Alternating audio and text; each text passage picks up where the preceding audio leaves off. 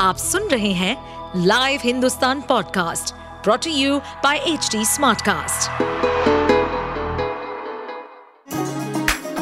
चलिए आपको ले चले बिहार राज्य की गहराइयों में, सुनेंगे बिना पक्षपात के खबरें देने वाले बिहार की खबरें पॉडकास्ट को इस पॉडकास्ट में निष्पक्ष चर्चा होगी राजनीति के महत्वपूर्ण घटनाक्रम क्राइम की चौंकाने वाली कहानियाँ, मनोरंजन के नए रंग सांसदों द्वारा किए गए दल बदल जैसे कई महत्वपूर्ण विषयों पर।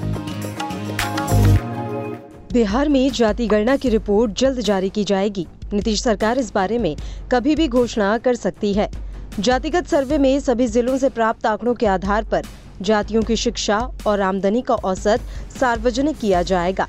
जातीय गणना के आंकड़ों को इकट्ठा करते हुए राज्य में नागरिकों की आयु, लैंगिक अनुपात, जिलों और राज्य से बाहर निवास करने वाले लोगों की संख्या, जोत भूमि की उपलब्धता, भूमिहीन, कुशल और अकुशल श्रमिक सहित विभिन्न बिंदुओं पर औसत निकाला जाएगा।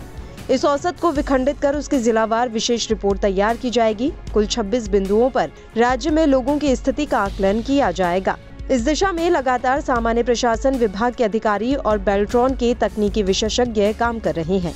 विभागीय सूत्रों के अनुसार, जातीय गणना से प्राप्त आंकड़ों के आधार पर कोई भी व्यक्तिगत आकलन या रिपोर्ट तैयार नहीं की जा रही है और न ही ये जानकारी सार्वजनिक होगी।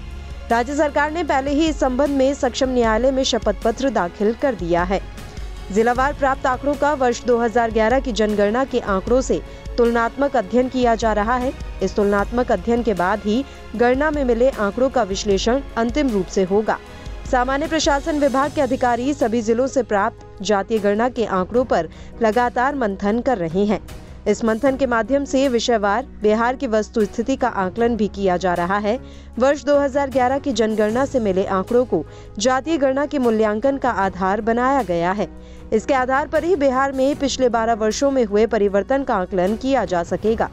बिहार में दो चरणों में कराए गए जाति आधारित गणना से जुड़ी रिपोर्ट को नीतीश सरकार द्वारा जारी किए जाने की घोषणा कभी भी हो सकती है।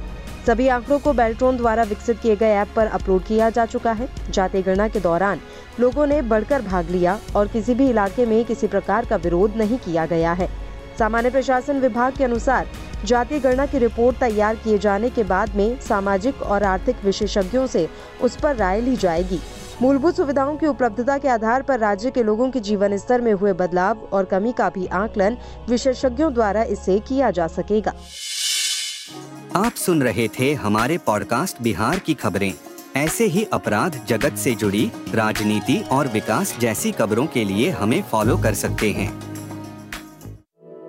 इस पॉडकास्ट पर अपडेटेड रहने के लिए हमें फॉलो करें एट एच डी हम सारे मेजर सोशल मीडिया प्लेटफॉर्म पर मौजूद हैं। और ऐसे पॉडकास्ट सुनने के लिए log on to W W W dot H D smart cast dot com